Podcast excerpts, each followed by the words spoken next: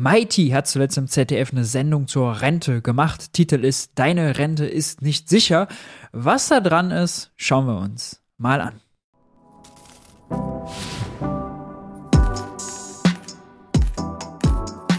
Hi und herzlich willkommen bei Geld für die Welt. Ich bin Maurice und in diesem Video geht es ums Thema Rente. Nicht speziell ums Thema Aktienrente, sondern ein bisschen breiter ums Thema Rente. Über die Aktienrente haben wir schon ganz oft gesprochen. Zu dem Thema war ich auch zuletzt bei Die da oben von Funk äh, zu Gast. Das Video findet ihr äh, hier oben jetzt verlinkt. Checkt das gerne mal aus. Wir schauen aber heute nicht die da oben, sondern MIT. Bevor wir aber dazu kommen, gestattet mir noch eine Empfehlung in eigener Sache. Und zwar kennt ihr eigentlich schon meinen Geld für die Welt Newsletter auf Substack. Da gibt es regelmäßig exklusive Analysen und Kommentare, zum Beispiel hier zuletzt fünf Lehren aus der Bankenkrise, aber auch Grundsatzartikel wie zum Beispiel diesen hier, Denken wie ein Makroökonom. Da gibt es sogar Version 1 und 2 davon oder hier heute ganz passend linke Mythen über Lindners Aktienrente.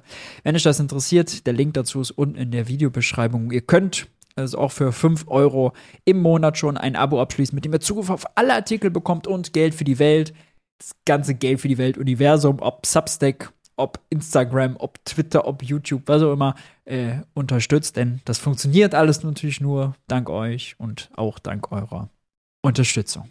Damit genug des Vorgeplänkels. Wir gehen gleich rein. Und danke aus. Vielen Dank. Das war's für heute. Drehschluss. Ah, stopp! Mai, hast du dich gerade an den Rentner geklebt? Ja, Warum? wegen der Rente. Wir sind die letzte Generation, die die Rente noch retten kann. Irgendwie muss man doch Aufmerksamkeit schaffen. Wie soll das denn sonst funktionieren? Komm, ihr müsst auch alle mal ein bisschen mitmachen. Hier. Alterslimit 70. Ja. Alterslimit 70. Du musst dich nirgendwo dran kleben. Du hast eine eigene TV-Sendung. ja, stimmt. Ja. Gute Idee. Ich klebe mich ins Studio. Ja, oder nicht einfach.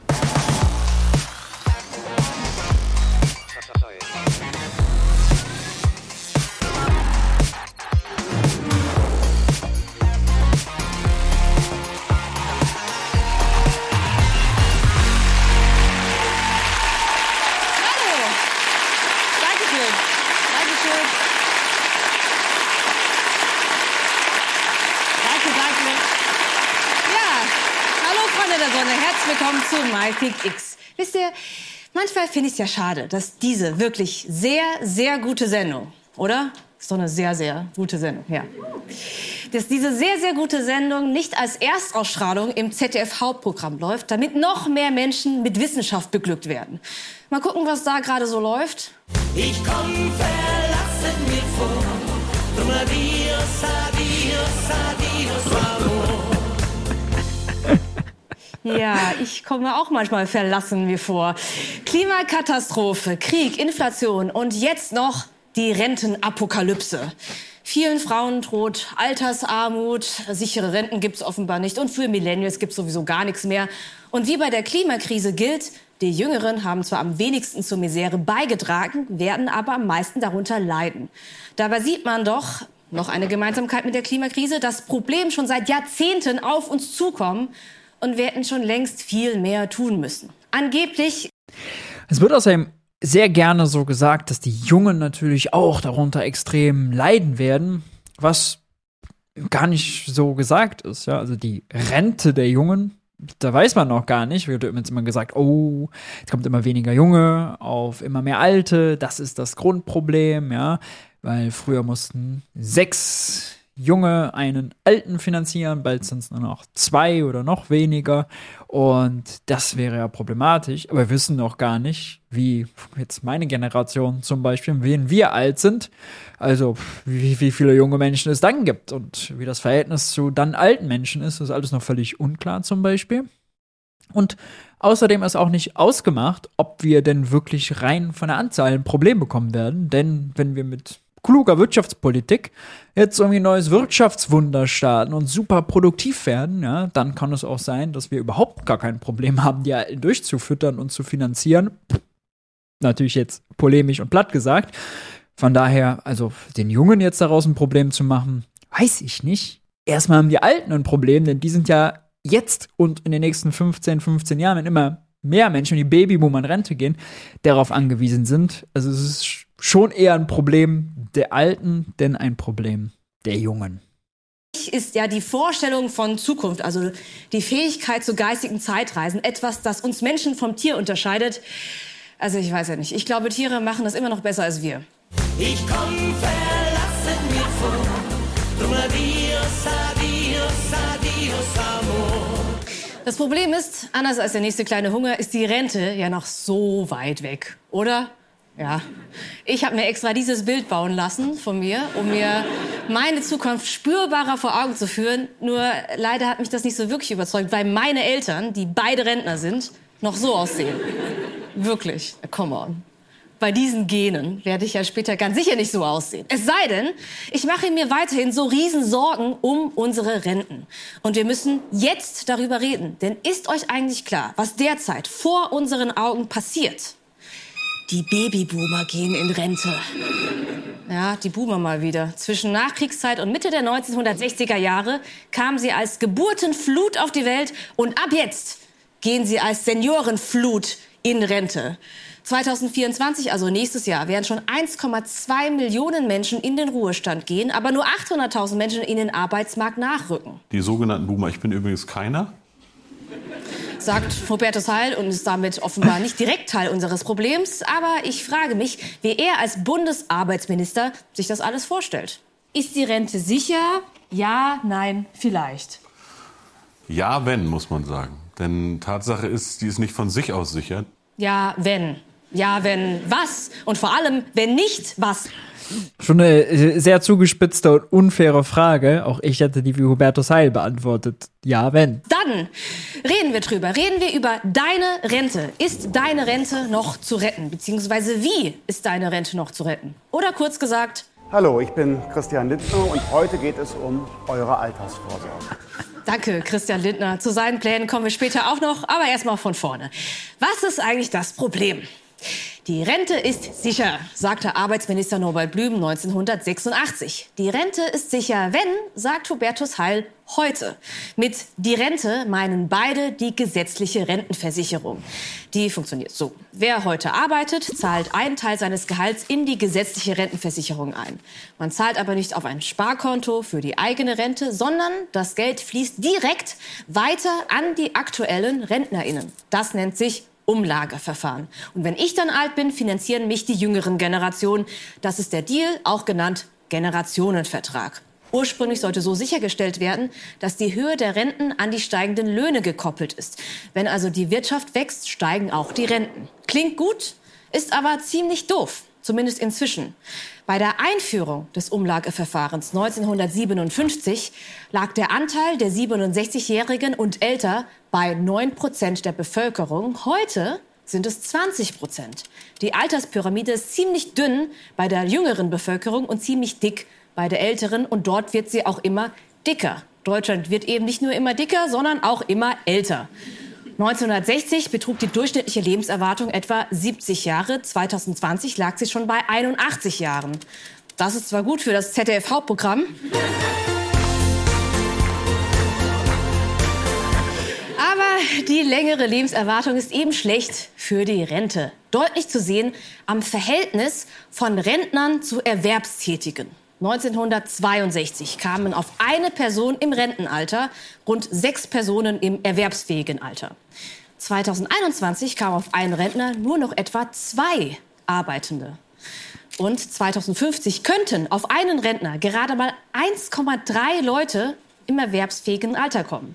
Das sagt zumindest die Prognose vom Institut der deutschen Wirtschaft. Okay, How did we get here? Wie gesagt, erstens weniger Kinder werden geboren, zweitens die vielen Babyboomer haben ja bisher fleißig gearbeitet und in die Rentenkasse eingezahlt, aber jetzt wechseln sie die Seite. Ihre Rentenzeit startet und das heißt Erntezeit. Und das dritte Problem ist, wir leben immer länger. Mist, ne? Ja, auch dadurch verschlechtert sich das Verhältnis. Es müssen immer weniger Beitragszahler für immer mehr Renten aufkommen. Der wissenschaftliche Beirat beim Bundeswirtschaftsministerium hat 2021 ein Gutachten veröffentlicht, das man mit dem Satz So geht's nicht weiter, Leute zusammenfassen kann. Der Beirat prognostiziert schockartig steigende Finanzierungsprobleme in der gesetzlichen Rentenversicherung ab 2025. Schockartig steigende Finanzierungsprobleme. Und 2025 ist übernächstes Jahr.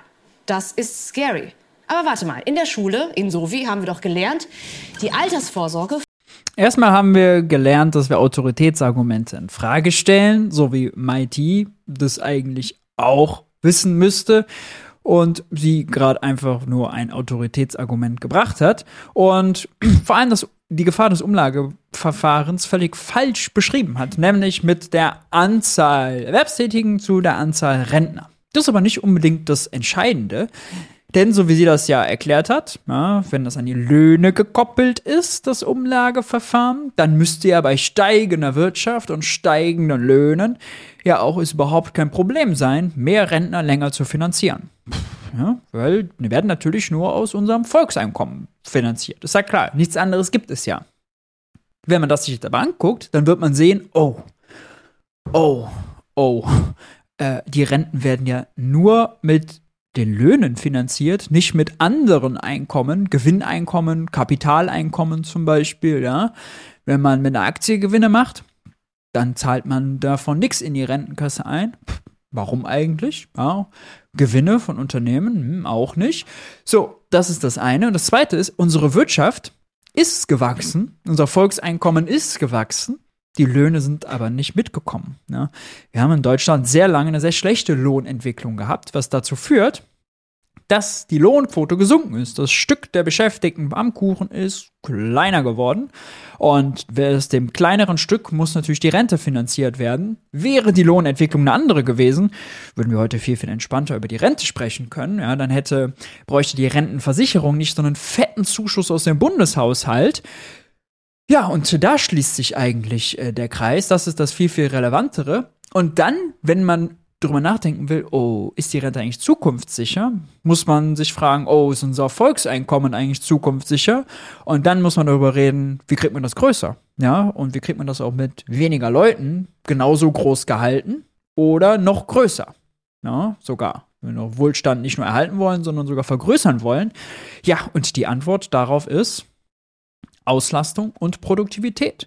Erstens, alle Arbeitskräfte nutzen. Arbeitskräfte nicht zu nutzen, Arbeitslosigkeit zu haben, ist eine Verschwendung von Ressourcen. Ja? Und das zweite ist, wir müssen so produktiv wie möglich sein. Wie wird man so produktiv wie möglich? Nun ja, indem man investiert, indem man Innovationen vorantreibt, indem man Grundlagenforschung finanziert, indem man meinetwegen auch Startups fördert, aber das ist jetzt nun wahrlich erst am Ende der ganzen Innovationszyklen äh, notwendig, ja, wenn Sa Sachen marktreif sind. Grundlagenforschung machen meistens nicht die Startups, das ist meistens staatlich oder universitär.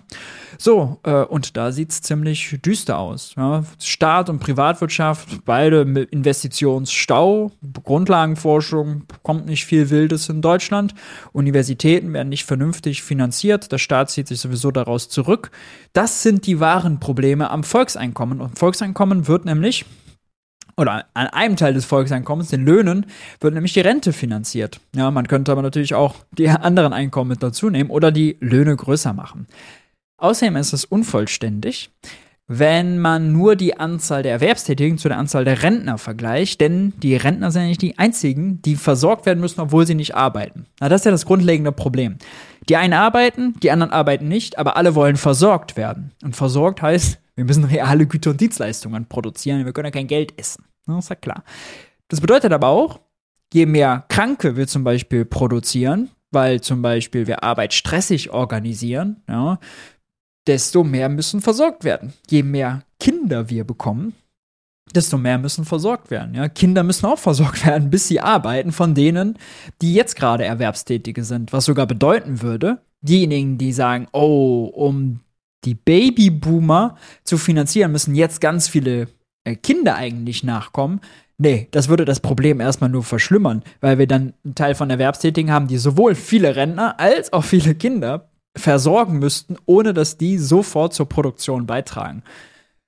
Das Problem ist also viel, viel differenzierter. Es gibt viel mehr Grautöne als dieses Schwarz und Weiß und dieses stumpfe Denken, oh, Beitragszahler und Rentenempfänger. Ja, damit kommt man wahrlich nicht weit. Damit ist die Rentendiskussion so verengt.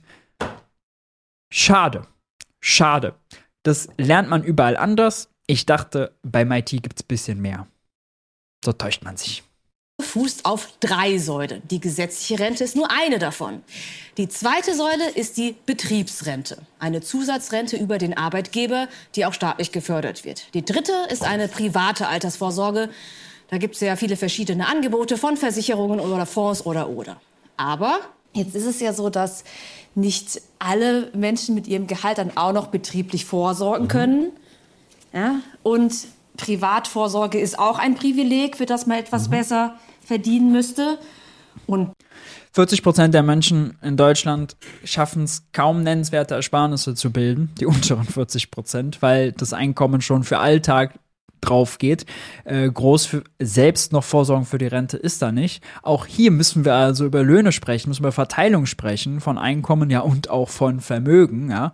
Äh, und müssen wir über die großen Einkommensfresser reden, hat jemand gerade Miete gesagt? Hat irgendjemand gerade Miete gesagt? Miete? Miete wohnen? Ach, das ist ein großer Einkommensfresser. Hm? Wir haben Wohnungsmangel in vielen Städten und absurd steigende Mieten. Ah, ja. Die verhindern, dass die Leute vorsagen können. Ja, vielleicht müsste die Politik mal was machen.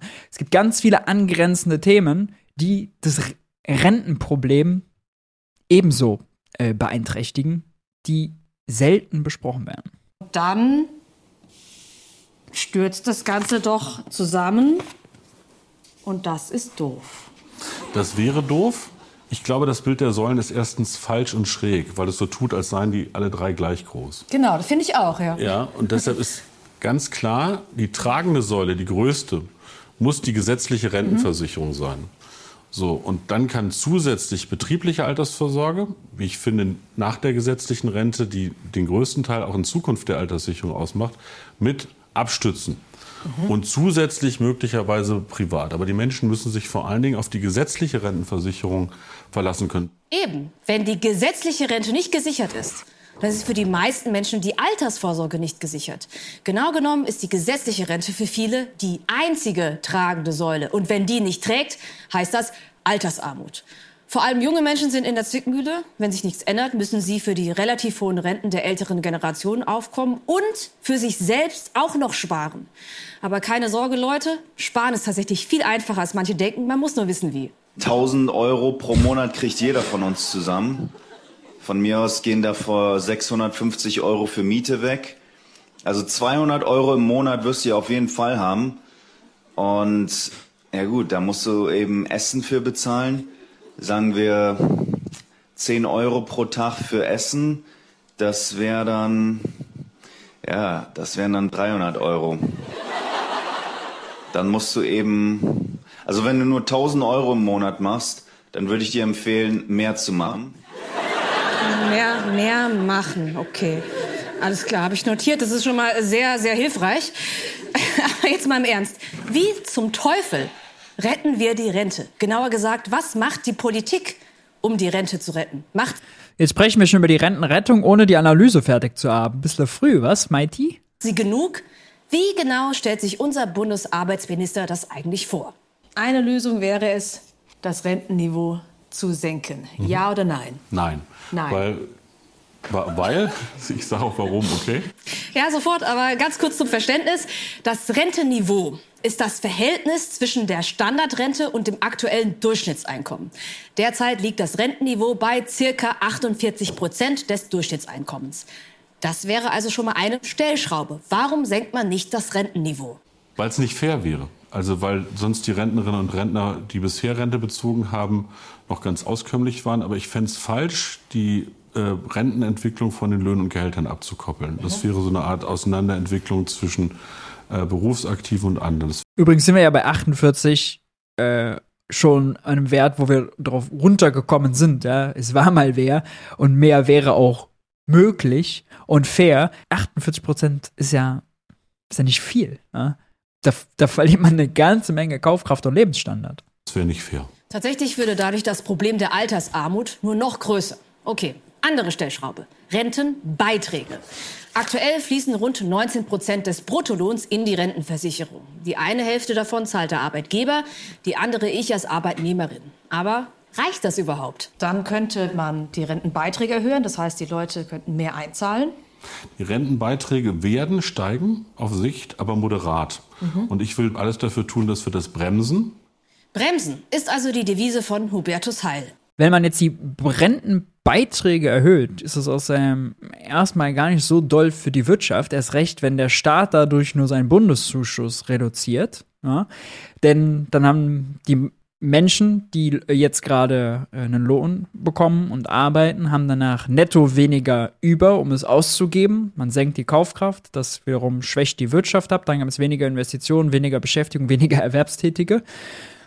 Und äh, das wäre äh, wahrlich schlecht. Außer es würde direkt umverteilt und der Staat würde seinen Zuschuss, den er aus dem Bundeshaushalt dazu gibt, genauso groß halten, sodass also von Beschäftigten zu Rentnern umverteilt wird, die das sofort ausgeben. Dann wäre der Nettoeffekt wahrscheinlich klein. Nur ähm, könnte man natürlich auch statt die Rentenbeiträge zu erhöhen, den Bundeszuschuss erhöhen, dann wäre es sogar expansiv und wirtschaftsfördernd. Er orientiert sich damit an der sogenannten doppelten Haltelinie. Haltelinie 1, die Rentenbeiträge sollen bis 2025 20 Prozent nicht überschreiten und danach nur leicht ansteigen, wie das Arbeitsministerium Anfang März bekannt gab. Haltelinie 2, das Rentenniveau soll 48 Prozent nicht unterschreiten. Also Rentenniveau nicht senken, Rentenbeiträge aber auch nicht deutlich erhöhen. Einige Fachleute, wie zum Beispiel der Wirtschaftsweiser Martin Werding, sagen, das ist Wunschdenken, das in der Realität nicht aufgeht. Denn Mal wieder ein Autoritätsargument. irgendwas muss man ja machen. Selbst wenn die Haltelinie für die Beitragssätze aufgegeben wird, dann wird das Problem ja erst recht sichtbar. Die Beitragssätze steigen dann immer weiter. Das ist nur eine Frage der Zeit, wann sie 21, 22, 23 Prozent erreichen. Und da ist eine Erhöhung des Rentenalters einfach ein eleganter Umweg, weil es die Beitragssatzentwicklung dämpft und auch die Senkung des Rentenniveaus günstig. Eine Erhöhung des Renteneintrittsalters bedeutet also nichts anderes als eine Rentenkürzung, weil man Ansprüche verliert bzw. erst später bekommt. Man nimmt also den Rentnern statt den Beschäftigten und die, die gerade einzahlen. Das ist ein reiner Verteilungskonflikt. Also Stellschraube Nummer drei. Renteneintrittsalter erhöhen. Sprich, länger arbeiten, denn wenn wir länger arbeiten, zahlen wir länger ein und beziehen kürzer Rente. Renteneintrittsalter erhöhen? Nein, flexibilisieren ja. Wir haben in Deutschland schon relativ. Also nein. Nein, also wir muss dazu Folgendes sagen. Wir haben Renteneintrittsalter erhöht vor Jahren schon. Das wird auf 67 steigen. Und wir haben eine Situation, dass viele so lange arbeiten können, aber ganz, ganz viele auch nicht. Deshalb die Beschäftigungsfähigkeit ist wichtig. Wir werden auch nicht mehr verzichten können auf gut ausgebildete Leute, die über 60 sind. Aber wir müssen mal die Lebensrealität betrachten. Ist mal lustig, ja. Also wir werden auf die Leute nicht verzichten können, aber Leute, die über 58 sind, werden von der Arbeitsagentur aus der offiziellen Arbeitslosenstatistik rausgerechnet, weil das Alter als Vermittlungshemmnis gilt. Uff, Wie passt das zusammen? Einerseits brauchen wir die so doll, andererseits werden die rausgerechnet, weil die scheinbar ein Vermittlungshemmnis haben, beziehungsweise das Alter an sich schon Vermittlungshemmnis ist. Geht nicht so ganz auf, die Story, oder? Und ein Dachdecker beispielsweise oder eine Pflegekraft, die können einfach nicht bis 69 oder 70 arbeiten. Wahrscheinlich hören das nicht nur Dachdecker oder Pflegekräfte gerne. Ich meine, wer will schon länger arbeiten? Außer Thomas Gottschalk. Aber unsere Lebenserwartung ist nun einmal gestiegen. In der Der ganze Humor ist schon also wirklich ZDF-Boomer-Humor, ne, will ich mal anmerken. So, äh, diese, diese ganzen Tier-Memes, die da zwischendurch reingeflogen werden. Jetzt der Thomas Gottschalk-Witz, also der Boomer-Spruch bei Hubertus Heil. Gesamtstatistik leben wir heute im Schnitt Findet ihr das lustig? Schreibt es gerne mal in die Kommentare, ob ihr es lustig und unterhaltsam findet. Klar, es lockert es ein bisschen auf. Ich will jetzt gar, gar, nicht, gar nicht so große Stilkritik üben. Äh, lustig sein ist auch nicht was, was jetzt äh, irgendwie Publizisten, Ökonomen, Wissenschaftler unbedingt können müssen. Ja, deswegen ist jeder Versuch ehrenwert. Aber würde mich mal interessieren. Schreibt es gerne mal rein, ob ihr es lustig findet oder nicht. Schnitt nicht nur länger, sondern auch länger gesünder. Deswegen schlagen manche Fachleute ein sogenanntes dynamisches Rentenalter vor. Bisher bestand ein Durchschnittsleben aus etwa 40 Jahren Arbeit und 20 Jahren Rentenbezug. Also das Zeitverhältnis zwischen Arbeit und Rente war 2 zu 1. Dynamisches Rentenalter heißt, man hält an dem 2 zu 1 Verhältnis von Arbeit zu Rente fest und passt das Rentenalter an die aktuelle Lebenserwartung an. Also steigt die Lebenserwartung, müssen wir länger arbeiten, sinkt die Lebenserwartung, sinkt entsprechend auch das Renteneintrittsalter. Viele Fachleute sagen jedenfalls, dass genau daraus würde zum Beispiel uns ja ein Produktivitätsfortschritt heraushelfen. Ja? Wir könnten also mit weniger Leuten oder in weniger Zeit das Gleiche, vielleicht sogar mehr herstellen. Und genau das ist ja die Quelle von Wohlstand. Also sollte schon unser Anspruch sein, dass wir doch so produktiv werden, dass wir da auch rein investieren. Da wird aber nie drüber geredet, ja, dass wir uns leisten können, länger zu leben, ohne länger zu arbeiten. Das wäre Wohlstandsgewinn. Und wir sind die viertgrößte Volkswirtschaft der Welt. Warum reden wir da nicht drüber? Ganz einfach, weil wir Rente nur als Geldproblem begreifen, als Topf in den eingezahlt und ausgezahlt wird und ah, da ist zu wenig drin, also Problem. Wir begreifen Renten nicht als reales Problem, als Ressourcen oder als Güterproblem. Denn wir können unsere Wirtschaft nur versorgen, wenn wir selber produzieren. Also müssen wir möglichst viel, möglichst effizient und produktiv produzieren, also da investieren, Innovationen vorantreiben und und und, um mehr Wohlstand zu haben, um uns mehr leisten zu können, um uns auch mehr Rente, mehr Lebensabend leisten zu können. Und all diese Rentenvorschläge zum Beispiel auf privates Sparen abstellen, ja. Sparen privat heißt, man gibt es nicht aus, man entzieht dem Wirtschaftskreislauf Geld, äh, Nachfrage, dadurch läuft die Wirtschaft schlechter, dadurch gibt es weniger Investitionen, weniger Erwerbstätige. Das schadet dem realen Rentenproblem. Also man denkt, man löst das Geldproblem, indem wir alle, oh, wir sparen jetzt und sparen unser Geld für die Zukunft. Wenn aber dabei die Wirtschaft degeneriert, dann kann man sich von dem ersparten Geld in Zukunft weniger kaufen. Denn gekauft werden kann ja nur, was auch produziert wird.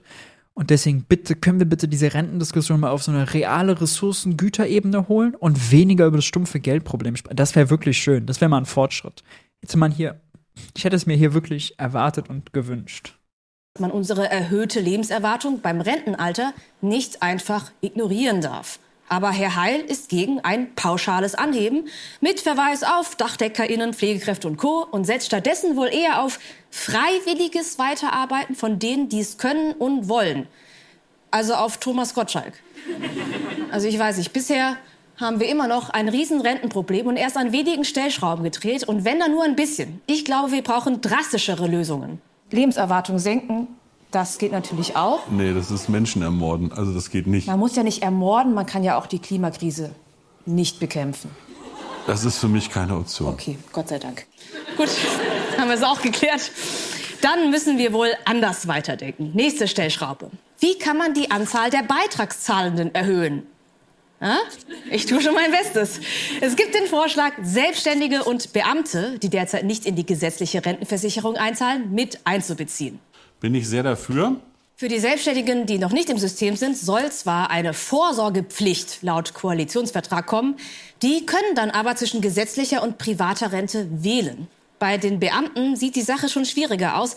Erstens sind sie überwiegend bei Kommunen und Ländern angestellt, die dann plötzlich gleichzeitig Arbeitgeberanteile für ihre aktuellen Beamten und noch die Pension für ihre ehemaligen Beamten bezahlen müssten. Außerdem ist unklar, inwieweit Beamte langfristig zur Stabilisierung beitragen, denn sie haben ja später auch wieder Rentenansprüche und sie leben statistisch länger. Eine andere Möglichkeit, die Zahl der Beitragszahlenden zu erhöhen, wäre die Zuwanderung von Fachkräften. Ja, gehört dazu. Das gehört zur Frage der Fachkräftesicherung. Da würde man die zwei Fliegen Rentenkrise und Fachkräftemangel also mit einer Klappe schlagen. Aber auch hier gibt's Abers. Für die Demografie sollte es keine vereinzelten Wellen sein, sondern eine ständige Zuwanderung, die am besten auch noch stetig wächst. Und Menschen, die zu uns kommen, müssen gut in unsere Arbeitswelt integriert werden. Das ist kein Selbstläufer. Also auch hier nicht ganz einfach. Welche Möglichkeiten gibt es denn noch, die Rente zu retten? Hallo, ich bin Christian Lindner. Ah ja, hallo. Äh, Finanzminister Lindner ist für eine Aktienrente, auch Kapitalrente oder Generationenkapital genannt. Eine Art Finanzspritze für die gesetzlichen Renten aus Aktienerträgen. Künftig sollen pro Jahr 10 Milliarden Euro, in Zukunft soll dieser Betrag größer sein, am Kapitalmarkt angelegt werden. Das Geld soll konservativ und nachhaltig investiert werden. Das Risiko soll der Bund tragen. Generell kann man sich natürlich fragen, inwieweit man die gesetzliche Rente vom Wirtschaftswachstum abhängig machen möchte. Schaut man in die Vergangenheit, kann man zwar recht zuversichtlich Die, was ist schon wieder eine Aussage jetzt? Die gesetzliche Rente ist sowieso vom Wirtschaftswachstum abhängig, denn wenn die Wirtschaft wächst, dann wachsen auch die Löhne und dann ist Rente kein Problem. Je größer unser Volkseinkommen, desto einfacher fällt uns die Versorgung, sowohl mit Geld als auch mit Gütern. Ähm, Wirtschaftswachstum ist jetzt nicht nur für Aktien relevant und Aktienkurse haben noch nicht mal direkt eins zu eins mit Wirtschaftswachstum zu tun. Die korrelieren natürlich und natürlich gibt es auch Abhängigkeiten. Ja, dass wenn die Wirtschaft wächst, dann heißt ja, Unternehmen wachsen auch, machen mehr Gewinne, können dann, sind dann ertragsreicher, dann ändern sich die Fundamentaldaten von Aktien so und dann werden die mehr wert und dann wollen Leute dafür mehr zahlen, steigen auch die Kurse, vielleicht gibt es auch mehr Dividendenausschüttungen, die dann im Übrigen nix, nicht in der Rentenkasse landen oder so. Es hat schon was miteinander zu tun, aber pff, Aktienkurse gleich Wirtschaftswachstum, bisschen kurz. sein, dass eine kluge, risikoarme Investition über einen längeren Zeitraum gewinnbringend ist. Aber wer weiß, wie die Zukunft aussieht, die ja hoffentlich durch die Umstellung auf eine klimafreundliche Zukunft Im Übrigen ist es für den Staat keine Investition, sondern eine Anlage. Es ist staatliches Sparen. Es ist kein Investieren im Sinne von, wir bauen neue Produktionskapazitäten auf, ja. Das ist ja der Zweck von Investieren. Man erneuert seine Produktionskapazität, seine Maschinen oder so, oder man investiert in neue, baut eine neue Fabrikhalle, das sind so die Klassiker. Die würden uns weiterbringen. Ja, können wir mehr produzieren, vielleicht effizienter und produktiver in, äh, produzieren. Aber nicht Geld in Aktien anlegen. Und das Einzige, was der Staat dir damit macht, ist Gewinne von Unternehmen abzuzwacken, was er nicht über Steuern macht, weil Steuern hm, ist blöd. Der Bäh, ne, wissen wir von unserem Finanzminister. Oder das Unternehmen sind, die gar nicht in Deutschland steuerpflichtig sind. Ja. Fun Fact, habe es schon mehrmals erzählt, auch bei die da oben damals. Wenn äh, Amazon und Apple und Ikea und Microsoft ja, äh, hier viel Geschäft machen, aber hier wenig Steuern zahlen, dann kann man sich natürlich äh, darüber äh, die Gewinne, die die deswegen hier nicht versteuern, wo sie die eigentlich hier machen, zurückholen, ja, über Umwege. Jetzt weiß ich gerade gar nicht, Ikea ist, glaube ich, gar keine Aktiengesellschaft, wie auch immer, äh, die anderen aber schon. Da greift das Beispiel. komplett auf den Kopf gestellt wird, auch wirtschaftlich. Professor Werding hält aber auch aus anderen Gründen nicht so viel von der Aktienrente. Die Pläne, die die Bundesregierung jetzt vorgelegt hat, dieses sogenannte Generationenkapital, bringen den Gedanken der Kapitaldeckung noch nicht wirklich zum Tragen. Der Rentenversicherung soll ja nur etwas Geld geliehen werden, 10 Millio- Milliarden jedes Jahr für 15 Jahre lang und dann sollen die Renditen davon verwendet werden, um die Renten mitzufinanzieren. Das ist viel zu wenig. Und im Übrigen soll das nur den Bundeszuschuss schmälern. Soll nicht jetzt irgendwie, die Rentner merken davon gar nichts. Ja? Weder die die Beiträge zahlen, noch die die Renten kassieren. Lediglich der Bundeszuschuss wird dadurch geschmälert mit den ja, Renditen aus der Aktienanlage. Und das ist natürlich nicht die Lösung für unser Rentensystem. Na, ist ja klar. Übrigens, Extrembeispiel, was wäre, wenn alle Staaten weltweit jetzt groß in Aktien investieren würden, um alle ihre Renten zu retten, ja? In dem Extrembeispiel könnte es ja sogar dazu kommen, dass die Staaten alle privaten Aktie Aktionäre rauskaufen, weil sie bereit sind, so hohe Preise zu zahlen und dann, oh, dann werden, dann werden alle Aktienunternehmen verstaatlicht, ja. Also, äh, das, das Extrembeispiel zeigt so ein bisschen die Logik, was dabei passiert. Ja, der Staat beteiligt sich an Unternehmen. Eigentlich lehnt die FDP das doch sonst ab, oder? Also der Staat sollte sich doch raushalten. Deswegen nur im kleinen Rahmen, nur ein paar Aktien, nicht mitreden. Nee, nee, nee, das soll schon die Privaten machen, ja. Also zeigt auch ganz viele Widersprüche der ganzen Wirtschaftsliberalen. Oh. Andere Fachleute sagen, besser spät als nie und besser als nichts. Aber was hat das Finanzministerium, das unsere Steuern verwaltet, überhaupt mit der Rente zu tun? Naja, das Geld, das in die gesetzliche Rente Finanzministerium, was unsere Steuern verwaltet. Ja, nicht das Finanzministerium, was staatliches Geld ausgibt oder verwaltet, sondern nur unsere Steuern. Es gibt ja nur Steuergeld, das wissen wir ja alle. Dies reicht nicht, sondern der Staat hilft zusätzlich mit Steuern nach. Und zwar ordentlich. 2021 waren es 115 Milliarden Euro Ich dachte, der Staat hilft mit Ausgaben nach, nicht mit Steuern. Bundeszuschuss. Das war 20 Prozent des gesamten Haushaltsbudgets. Und wenn ihr denkt, das ist viel, dann haltet euch fest, dieser Anteil könnte bis 2060 auf über 60 Prozent wachsen. Wenn wir mit mehr als der Hälfte des Bundeshaushalts die Rentenkassen stützen müssen, Unter welchen Bedingungen? Wäre mal ganz interessant zu wissen, wenn man so eine Hiobs-Botschaft verkündet. Wären vielleicht die Annahmen und die Bedingungen ganz interessant. Ja, sonst redet sie sich immer in Rage über Wissenschaftskommunikation, die gescheitert ist, ja. Aber hier schießt sie die gleichen Böcke. Verstehe ich nicht. Ist doch nicht transparent. Ist doch nicht Wissenschaftskommunikation. natürlich bei dringenden Investitionen, zum Beispiel in Bildung oder Klimaschutz, Na klar, dann, ne, Geld ist ja knapp, wissen wir alle, dann fehlt das Geld für Investitionen in Klimaschutz. Ja, und da können wir auch keine Schulen mehr finanzieren, dann ist eigentlich vorbei. Ja, dann ist die, geht die Rentnerrepublik unter. also ich glaube langsam, Jeremy Wenn man über so ein Thema spricht, warum setzt man sich nicht ein bisschen mit Staatsfinanzen auseinander? Warum hinterfragt man nicht ein bisschen die Prämissen und Logiken? Fralkens hatte doch recht. Naja, wir müssen mehr machen. Ne? Was ist denn die Idee von Hubertus Heil? Wie will er das schaffen? Es geht um einen robusten Arbeitsmarkt. Damit der Arbeitsmarkt stabil bleibt. Solange der Arbeitsmarkt richtig stabil ist. Okay, ich habe da was vorbereitet für Sie. Ja, Stabiler Arbeitsmarkt habe ich yes. das mal Und das genannt. packen, wir, das packen wir mal hier hin. Denn das ist das Wichtigste. Das ist das Fundament für eine stabile Rente, für stabile Beiträge, für ein stabiles Rentenniveau. Mhm. Stabiler Arbeitsmarkt. Zwei kurze Wörter. Dafür braucht man aber einiges. Unter anderem mehr Menschen in Beschäftigung, bessere Bezahlung. Deutschland hat einen riesigen Niedriglohnsektor. Mehr Frauen in Vollzeit. Bessere Ja. Arbeitsbedingungen, unter denen man auch gesund länger arbeiten kann. Ja. Fachkräftemangel beheben durch bessere Fortbildungsmöglichkeiten und Zuwanderung und so weiter und so fort. Das Gute an diesem Ansatz, das alles umzusetzen, würde tatsächlich nicht nur die Rente stabilisieren, sondern auch noch einige andere Probleme gleich mitlösen. Ja. Das Schlechte oder Schwierige daran, Vielleicht, weil die Rente ein gesamtwirtschaftliches Problem ist. Oh, ist gar kein isoliertes Problem von nur Einzahlern und Auszahlern. Mensch, das ist ja mal eine Einsicht. Hey, das ist ja mal eine, die Einsicht des Tages. Meine Güte. das ist ja nicht nur eine Mammutaufgabe, sondern mehrere Mammutaufgaben gleichzeitig. Und niemand weiß, was die Mehrzahl von Mammut ist. Mammuts, Mam, Mammut, Mammüte? Ähm, machen wir uns nichts vor. Das ist nicht weniger als eine Revolution des kompletten Arbeitsmarkts. Und das uns Menschen besser bezahlen, Arbeitsbedingungen verbessern, Teilzeitbeschäftigte, die eigentlich mehr arbeiten wollen, zum Beispiel Eltern, Frauen, die gerade ihre Kinder noch zu Hause haben, deswegen nicht arbeiten können, weil es keine Kita-Plätze gibt, deswegen unfreiwillig in Teilzeit sind oder gar nicht am Arbeitsmarkt den Zugang zu gewähren. Äh, Das ist alles keine Re Revolution.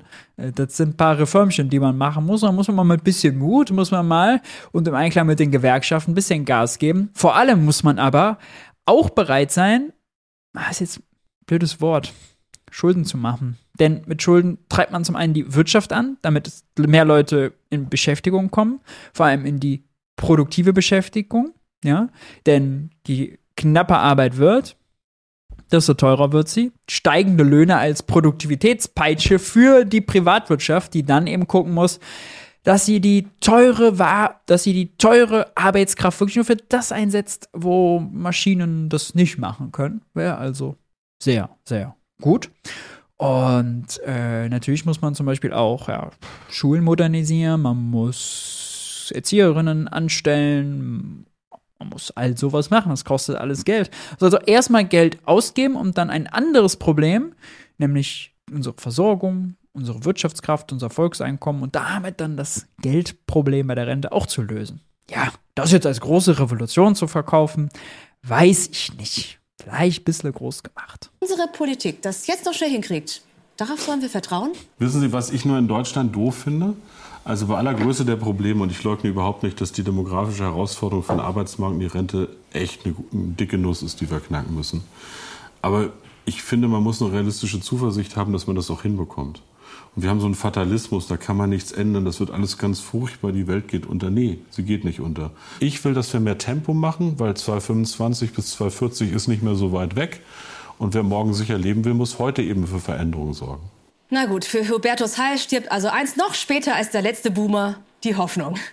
Aber was soll er auch anderes sagen als Bundesarbeitsminister? Ähnlich wie bei der Klimakrise Die Politik hat generell Schwierigkeiten damit, die Notwendigkeit für einen radikalen Kurswechsel zu vermitteln und dann auch durchzusetzen, selbst wenn es um nichts Geringeres Also Einwanderung zu organisieren, Menschen vernünftig zu bezahlen, die Wirtschaft anzukurbeln, Kita-Plätze zu schaffen, Schulen modern auszustatten. Das ist jetzt keine Revolution, das ist nichts Radikales. Also das nicht zu machen ist radikal. Die fucking Schuldenbremse ist radikal, die uns den ganzen Mist, den ganzen Investitionsstau eingebracht hat. Das ist radikal. Renten kürzen, ja. Denen, die ihr Leben lang mal locht haben, noch die Früchte ihrer Arbeit wegzunehmen. Das ist radikal, aber doch nicht das, was jetzt da genannt wurde. Das Framing ist wirklich konservative Hölle. Es geht erst darum, unsere Lebensgrundlage für die Zukunft zu sichern. Also, wie optimistisch dürfen wir wirklich sein? Wird die Politik unsere Rente retten? Können wir uns auf die wichtigste Säule, die gesetzliche Rente, verlassen?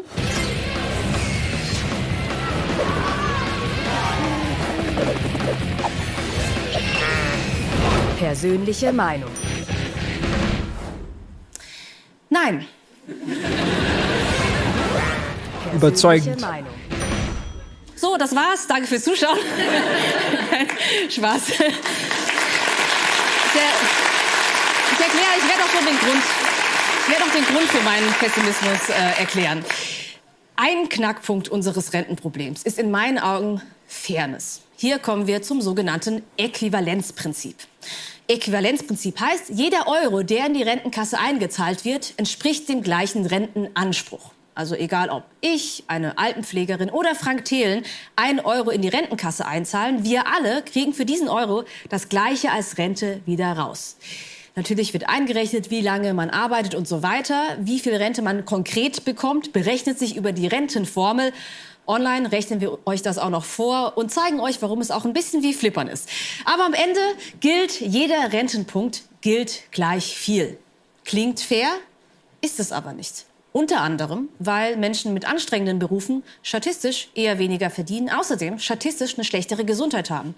Durchschnittlich beziehen diese Menschen im Vergleich bis zu 5,6 Jahre weniger Rente als Beamte, ganz einfach, weil sie früher sterben. Nicht nur, dass die Altersarmut in Deutschland im kommenden Jahrzehnt massiv ansteigen wird. Unser Rentensystem entwickelt sich immer stärker zu einer massiven Umverteilung von unten nach oben, von arm zu reich. Aber jetzt mal ehrlich, ja, arm zu reich, oben, unten, das ist jetzt äh, nicht der Beamte versus der angestellte Lehrer. Ja, das ist nicht die Arm versus Reichsschere, die in Deutschland verläuft, sondern das ist äh, Bahnchef Lutz, der zwei Millionen im Jahr verdient und der Reinigungskraft, die unsere Bahn sauber macht, nicht mal den Mindestlohn gönnt. Ja, nur mit Zulagen jetzt äh, auf die 12 Euro Mindestlohn kommt. Noch nicht mal das, den Tariflohn so zahlt, dass er da 12 Euro ist. Ja, die wurden von der Mindestlohnerhöhung 22 überrascht. Die Grenze verläuft zwischen den 127 Milliardären, die es in Deutschland gibt, und den 40 Prozent der unteren Bevölkerung, die kaum nennenswerte Ersparnisse bilden kann. Ja, das sind die Grenzen, die wir haben. Nicht der Beamte und der Angestellte, ja. Also was ist das für ein Ausspielen von Gruppen gegeneinander? Übrigens Sagt mal. bezweifle ich, dass Marcel Fratscher das so gemeint hat, wie das vorher äh, eingeleitet Marcel wurde. Fratscher, Präsident des Deutschen Instituts für Wirtschaftsforschung. Zitat in falschen Kontext gerutscht. Gerückt, meine ich natürlich. Mal, wer von euch kennt eigentlich noch das äh, Spiel des Lebens, dieses Brettspiel mit den Berufen? Ja? Ah doch, okay, sind wir also doch nicht so jung dafür. Wir haben das mal für euch abgedatet. MyFink X Spiele präsentiert das Spiel des Sterbens. Ich habe gut investiert und mit den Gewinnen bessere ich meine Rente auf. Bingo! Bingo ist erst nächste Woche. Witzig, sehr witzig.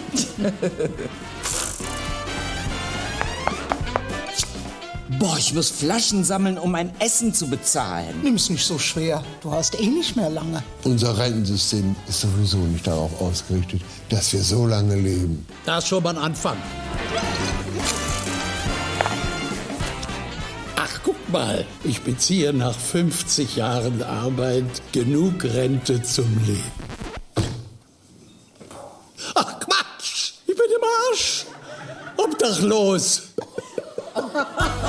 Im Spiel des Sterbens hast du die Wahl.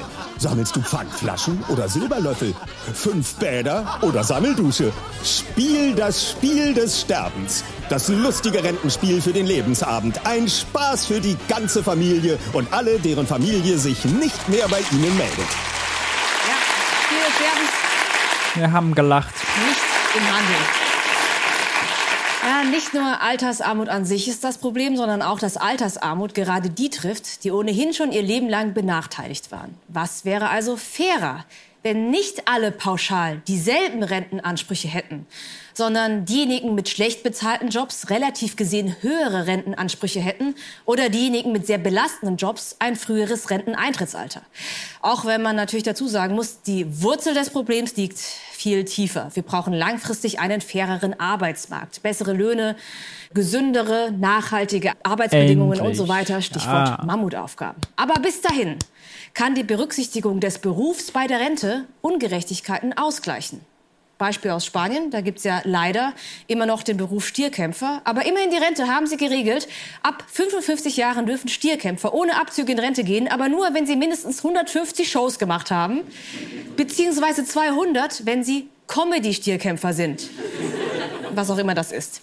Und tatsächlich haben einige europäische Länder konkrete Regeln, die die Art des Berufs bei der Rente berücksichtigen. Das ist also keine revolutionäre Idee. Bei uns hingegen werden pauschal Höchstverdiener bevorzugt. Und zwar so. Man zahlt ja einen festen Anteil seines Gehalts in die Rentenkasse ein. Aber dieser Betrag ist nach oben hin gedeckelt durch die sogenannte Beitragsbemessungsgrenze.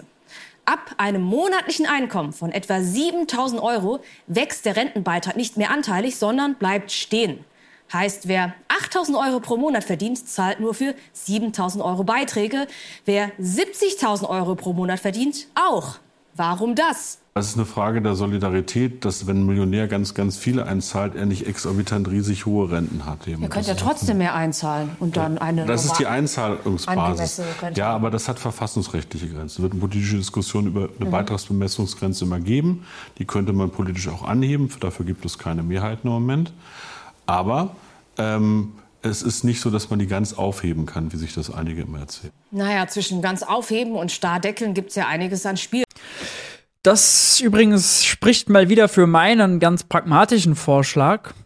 Krankenkasse, Rentenkasse, alles, was wir da gesetzlich haben als Sozialkassen, weg, als Beiträge streichen und stattdessen Steuern und aus dem Bundeshaushalt finanzieren. Ja, weil Steuern, die kennen ein- keine Beitragsbemessungsgrenze. Da kann man demjenigen mit 70.000 Euro Monatseinkommen mehr abnehmen als dem mit 7000 oder 1700 Euro Monatseinkommen, kein Problem. Und dann zahlt man es aus dem Bundeshaushalt und kann dann auch entsprechend entscheiden, was eine Maximalrente und eine Minimalrente ist. Man kann immer noch Rentenpunkte trotzdem irgendwie abhängig machen von dem, wie viel Steuern man im Leben bezahlt hat. Das ist ja abhängig davon, wie viel Einkommen man hatte. Übrigens würden dann auch andere Einkommensarten mit hinzugenommen werden. Man könnte sogar auch Vermögen als Einkunftsart dann mit hinzunehmen. Ja, man hat ganz viel Spielraum und man käme eben weg davon, dass wir die Diskussion nur als Rentenschopf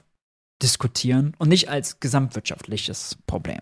Hätte viele Vorteile. Schwarz-Weiß sein. Fakt ist, dass durch die Beitragsbemessungsgrenze ausgerechnet diejenigen bevorzugt werden, die am wenigsten auf die gesetzliche Rente angewiesen sind.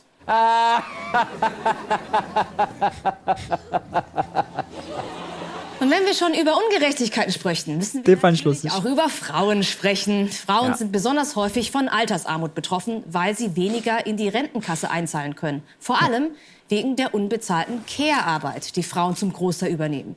Care-Arbeit Sehr wichtiger Punkt, sehr, sehr wichtiger Punkt. heißt Kindererziehung, Haushalt. Übrigens äh, auch ein großer Punkt, wo der Investitionsstau auch eben Geschlechterungerechtigkeiten schafft, wenn eben keine Kitaplätze zum Beispiel vorhanden sind, wenn Schulen keine Ganztagsbetreuung haben und all sowas. Aber auch Pflege von Angehörigen im Alter. Denn Side Note, die Pflegekrise gibt's ja auch noch. Dass Frauen für diese Care-Arbeit häufiger ihre Arbeit unterbrechen oder in Teilzeit arbeiten als Männer, ist nicht nur ein wichtiger Grund für den Gender Pay Gap, sondern auch für den Gender Pension Gap.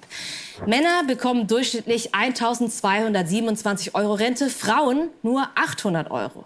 Beides aber lächerlich wenig, ne?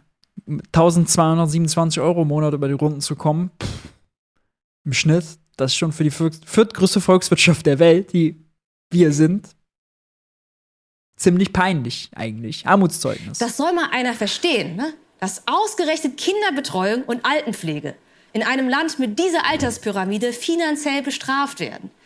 Isn't it ironic, würde Alanis Morissette sagen. Zu Recht. Kann man übrigens alles finden, wie man will. Ich persönlich finde es unfair. Andere würden sagen, c'est la vie. Fakt ist aber, dass viele Menschen in diesem Land jetzt schon von Altersarmut betroffen oder bedroht sind. Ich finde, wir sollten uns einig sein, dass wir diese Menschen nicht noch stärker belasten dürfen.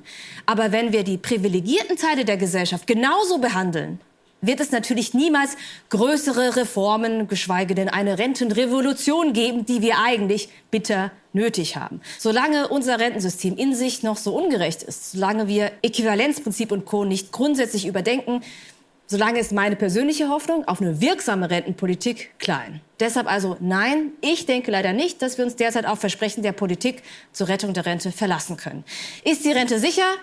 Vielleicht ist die einzig ehrliche Antwort. Und wer für sich selbst sicher gehen will, muss irgendwie anderweitig vorsorgen.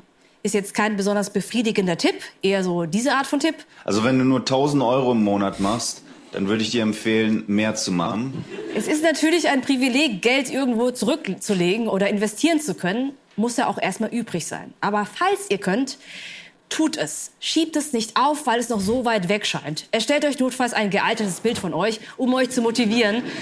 Ansonsten können wir nur an die Politik appellieren. Altersvorsorge darf kein Privileg von Besserverdienenden sein, sondern muss für alle gleichermaßen verfügbar sein. Und damit danke fürs Zuschauen. Drückt eure Boomer zu Hause. Wir sehen uns nächste Woche mit einem ganz anderen Thema. Tschüss. Tja, man schafft es, 28 Minuten eine Rentensendung zu machen, indem man zweimal am Rande über Lohnentwicklung spricht, indem man nicht einmal den Begriff Produktivität auch nur streift, ohne ihn selbst zu benutzen. Dabei ist Produktivität ja eben der Schlüssel zu Wohlstand. Produktivität plus Auslastung. All das wurde nicht besprochen, wurde außen vor gelassen. Eine Rentendiskussion ohne Produktivität und Auslastung führt immer, immer zu kurz. Einige Punkte fand ich gut. Schade, dass man dann den Reform am Arbeitsmarkt gleich als Mammutprojekt framed. Eine Aktienrente ist aber kein Problem, ja. Ist ja kein Mammutprojekt, das redet man dann klein, das muss dann eben so sein. Und am Ende individualisiert man natürlich. Ja, liebe Zuschauer, guckt, wie ihr selber klarkommt, statt euch politisch da äh, groß einzumischen. Ja, an die Politik appellieren, dass die Rente irgendwie halbwegs in Ordnung sein soll.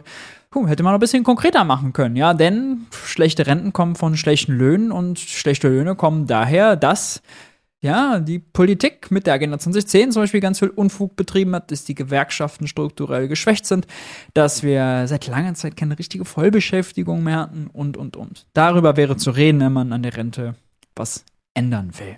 Naja, insgesamt fand ich die Sendung trotzdem ganz interessant, war unterhaltsam. Wichtig, dass das Thema besprochen wird. Ja, deswegen ist jetzt keine Fundamentalkritik. Ich stürze mich natürlich immer, immer eher auf die Sachen, die schlecht sind. Ähm, ja, wie fandet ihr die Sendung? Schreibt's unten in die Kommentare, fände ich sehr spannend. Ich verlinke euch nochmal einen Artikel darunter ähm, zum wahren Rentenproblem und warum wir uns gute Renten doch leisten können. Checkt den gerne aus. Äh, ansonsten, wie gehabt, lasst ein Like da, lasst ein Abo da, aktiviert die Glocke, fehlt das Video weiter, bleibt stabil und schaltet gerne wieder ein. Ciao, ciao.